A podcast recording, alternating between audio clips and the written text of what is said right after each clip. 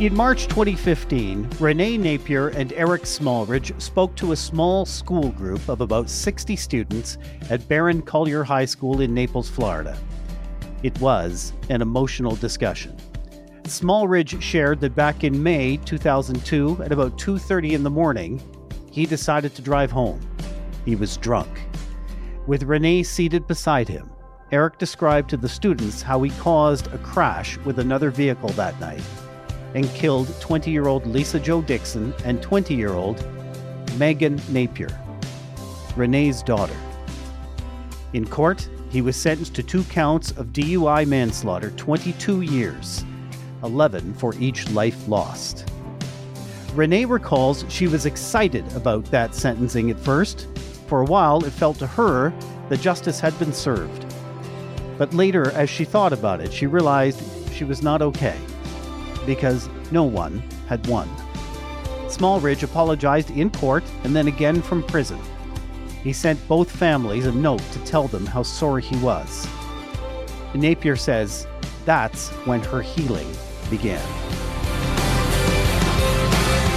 In 2006, Napier's and the Dixons persuaded a judge to reduce Smallridge's sentence partly so he could give speaking engagements with Renee at various schools. In 2012, musician Matthew West read this story and wrote this song.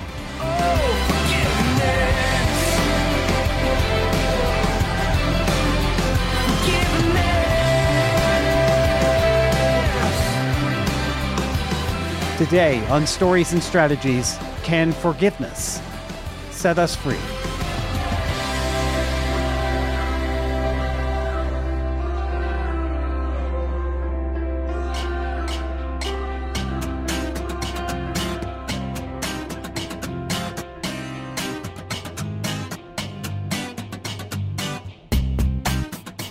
My name is Doug Downs. Music off the top, Matthew West. Forgiveness, written by Matthew on the Sparrow label.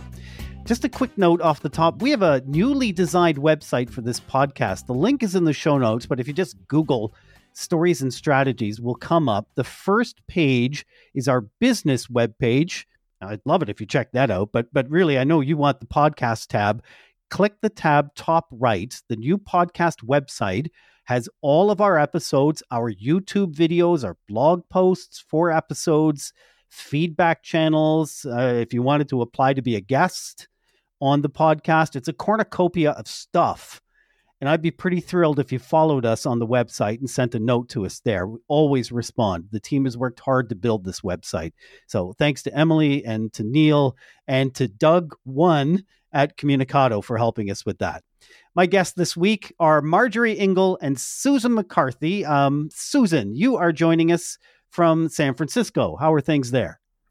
Pretty good. It's a cool gray day. As it should be, right? In winter, just a little bit of gray. Yes, it may have dropped down to the 40s last night, but it was bearable. that that is weather weather, Susan. I just hope you'll be okay. Marjorie, you. are in New, New York, probably a little warmer than me in Canada's Rocky Mountains, but maybe not a whole lot. How's New York today? Uh, New York is good, also a little gray and wet, and I am going to see Sweeney Todd tonight on Broadway.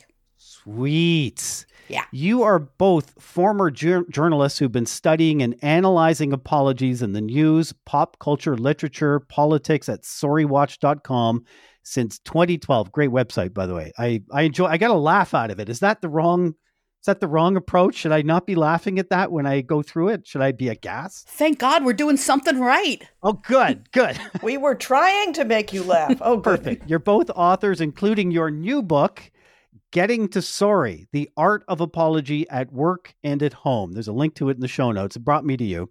Uh, Susan, you normally write about wildlife and animal behavior, including co authoring When Elephants Weep The Emotional Life of Animals. You've also written for Discover, The Guardian, Parade, Smithsonian Institute, and Wired. Marjorie, you're previously a writer for Tablet Magazine and contribute to articles and reviews of children's and young adult books for the New York Times. Your last book, Mamaleh Knows Best. Sounds like a good one. Now, last week, we talked about how to say, I'm sorry, how to make the best apology. This week's, I, th- I think, is even more profound and, and even tougher in a lot of ways.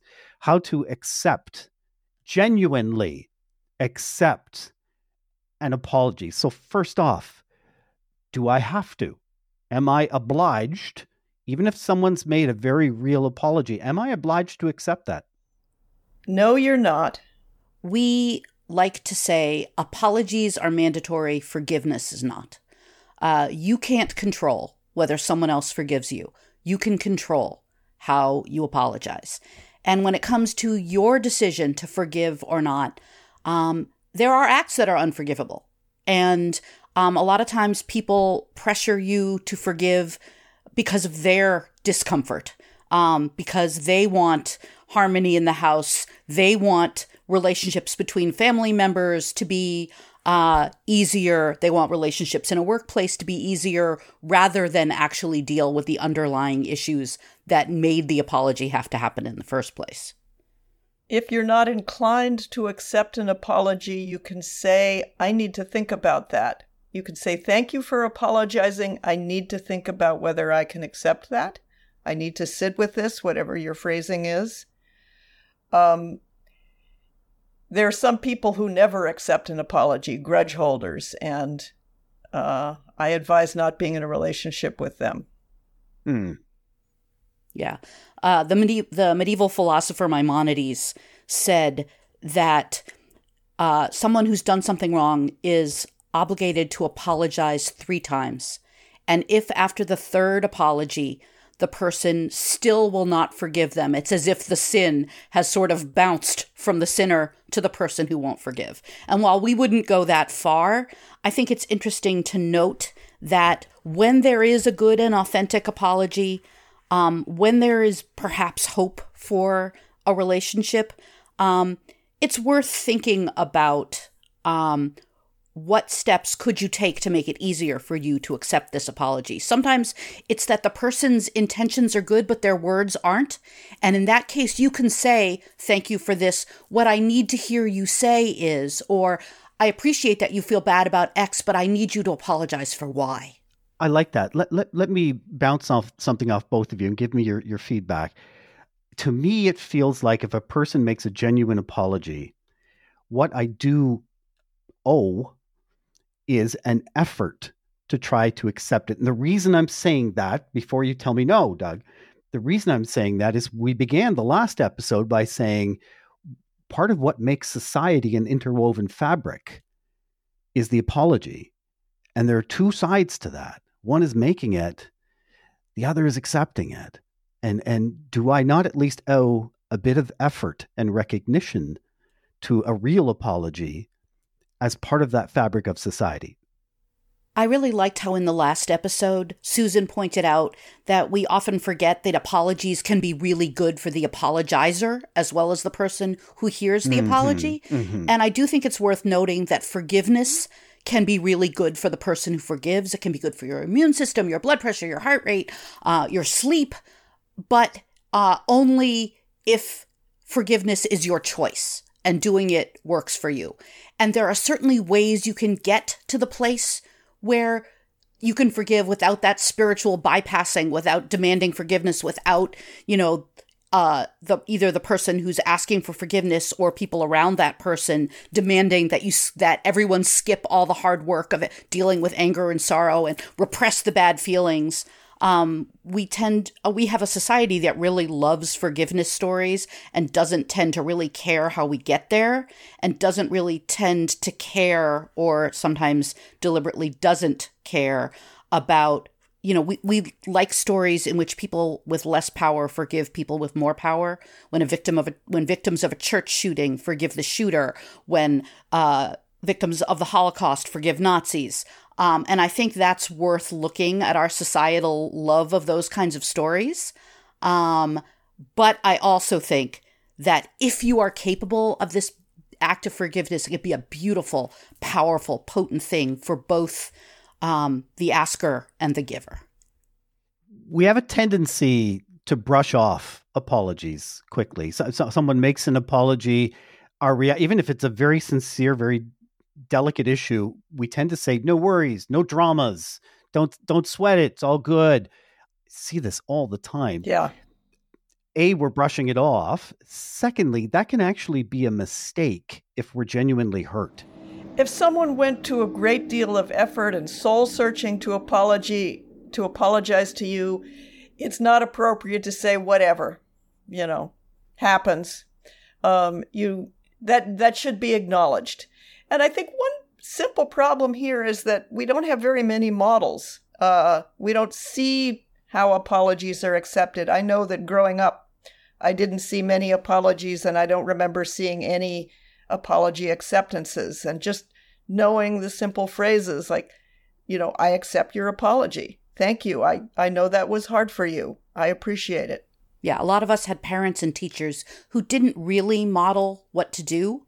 Um, and there are often a lot of cliches around, you know, um, I, you know, I'm sorry. I accept your apology. I forgive you. Do you forgive me? And like um, that kind of reductiveness isn't really helpful and doesn't really deal with the big emotions that go with both apologies and forgiving. Yeah. Um, it's so not it's, a couple of boxes to be checked. That's exactly. Sure. So if you are a parent, it is a great thing to model that you and your spouse or partner can have a fight and you're and if it happens in front of your kids it does because things because we're human but then seeing how you process the regret that you have for what happened and how you say you're sorry and how you forgive are huge lessons to give a kid.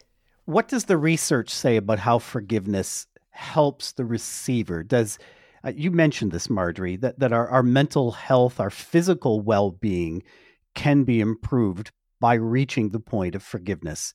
Does forgiving actually help me forget? Yes, there is research showing. Uh, d- Susan, do you want to do the Zeigarnik effect? You're so good at talking about it. Oh, sure. Yeah, this was this interesting thing we came across, which basically a completed action is forgettable, but something that is an action that is open, that is pending, that is unfinished is memorable. And the way this often plays out in real life is four in the morning, you wake up and you think, I said the stupidest thing. How, oh, I'm just such a jerk. Oh, oh. But if you actually get a chance to go to the person and say, I am so sorry I said that stupid thing to you, um, that isn't how I think of you, or whatever the nature of the apology is, and they accept the apology, it is, it just goes away. You're going to have to think about something else to beat yourself up for at four in the morning. But that particular thing goes away. And I noticed this when we were writing the book. I had a couple of great examples of instances where I had messed up and apologized. And I thought, oh, that would be perfect for the book. What was it that I said anyway? Oh, that bothered me for a long time. What was it? You can't and remember.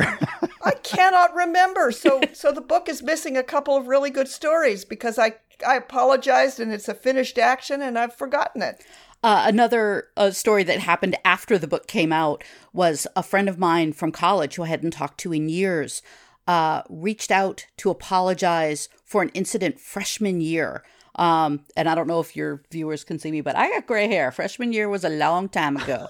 and um, he and I I had forgotten it until he apologized for it.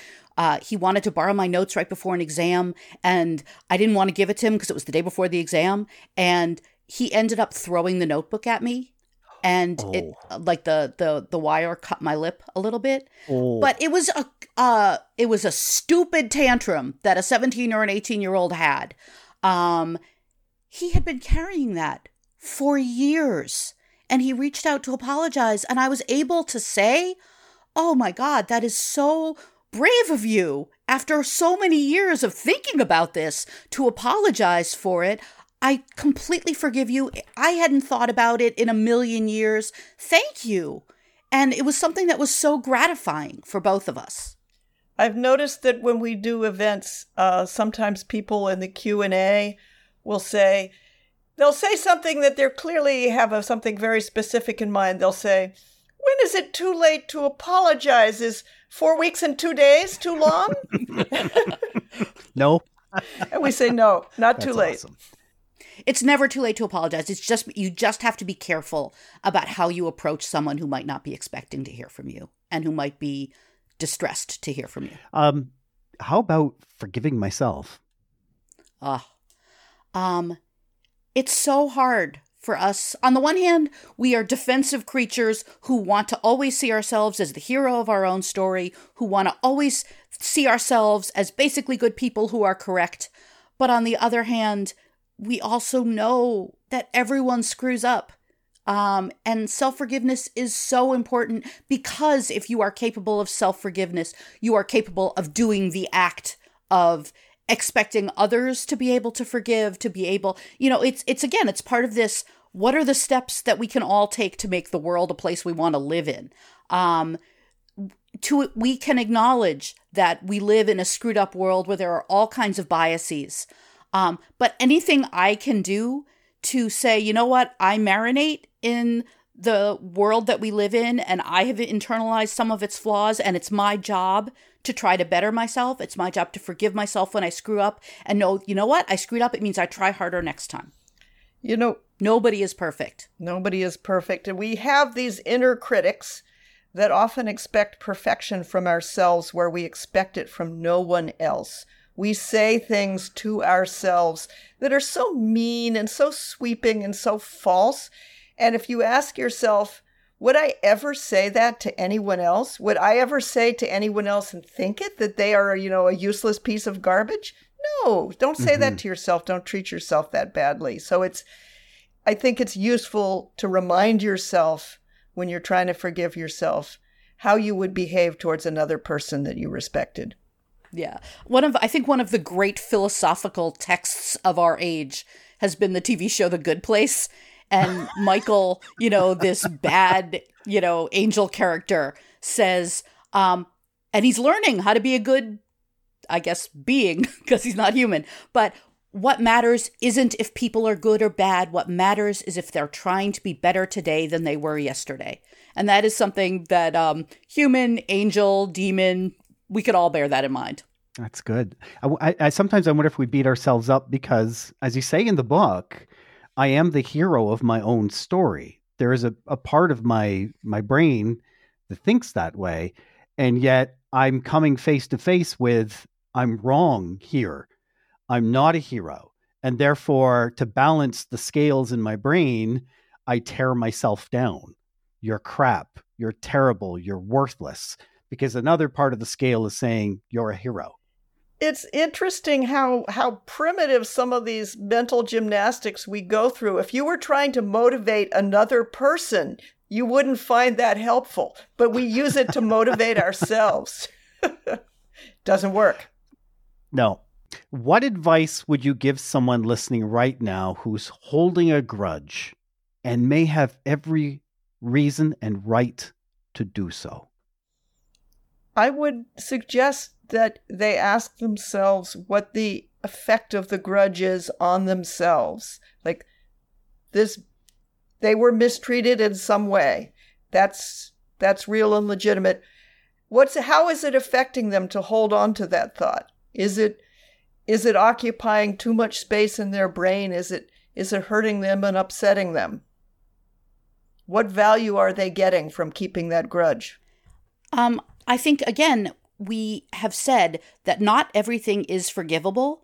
And I think it is worth a, a look examining yourself to see whether you're grudge holding or whether you are angry at something that you are legitimately entitled to be angry for. I mean, one of the things that we've looked at in the book is research on apologies in medicine and why bad medical apologies uh, make people so vindictive and make juries vindictive. Um, you know, there tends to be this shorthand saying, oh, you shouldn't apologize because that opens you up to liability. And if you actually look at the research, and the Harvard hospital system looked at the research, that is extremely reductive and not true.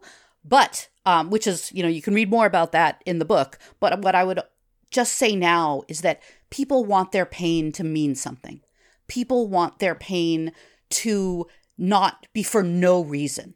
So if you can't forgive a thing that was done for done to you, is there a way that you can put something else back out in the world to prevent that pain from happening to somebody else? And that can be a really good way to uh, affect healing, both in yourself and in the world at large. I find it hard to believe that lawyers advising don't apologize and say I regret are not masters of communication at seven hundred So dollars an hour. astonishing. Astonishing. It's amazing. Um, last question: Any notable stories about forgiveness that stand out to either of you?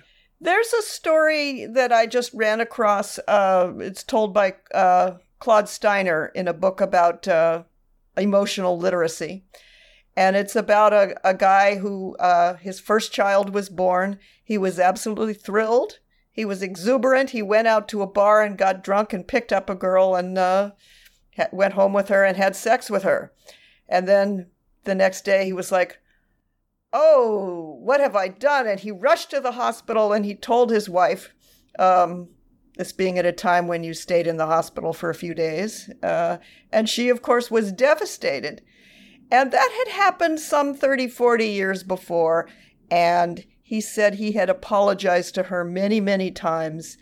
And she kept bringing it up. She'd say, What about that time when you did this? And this was not something that he did again. It was, he, he, he uh, returned to uh, being a faithful spouse. They stayed together, but she brought it up a lot. Yes. And in this emotional literacy workshop, they were talking about apologies, and he listened for a while and he said, Can I apologize again?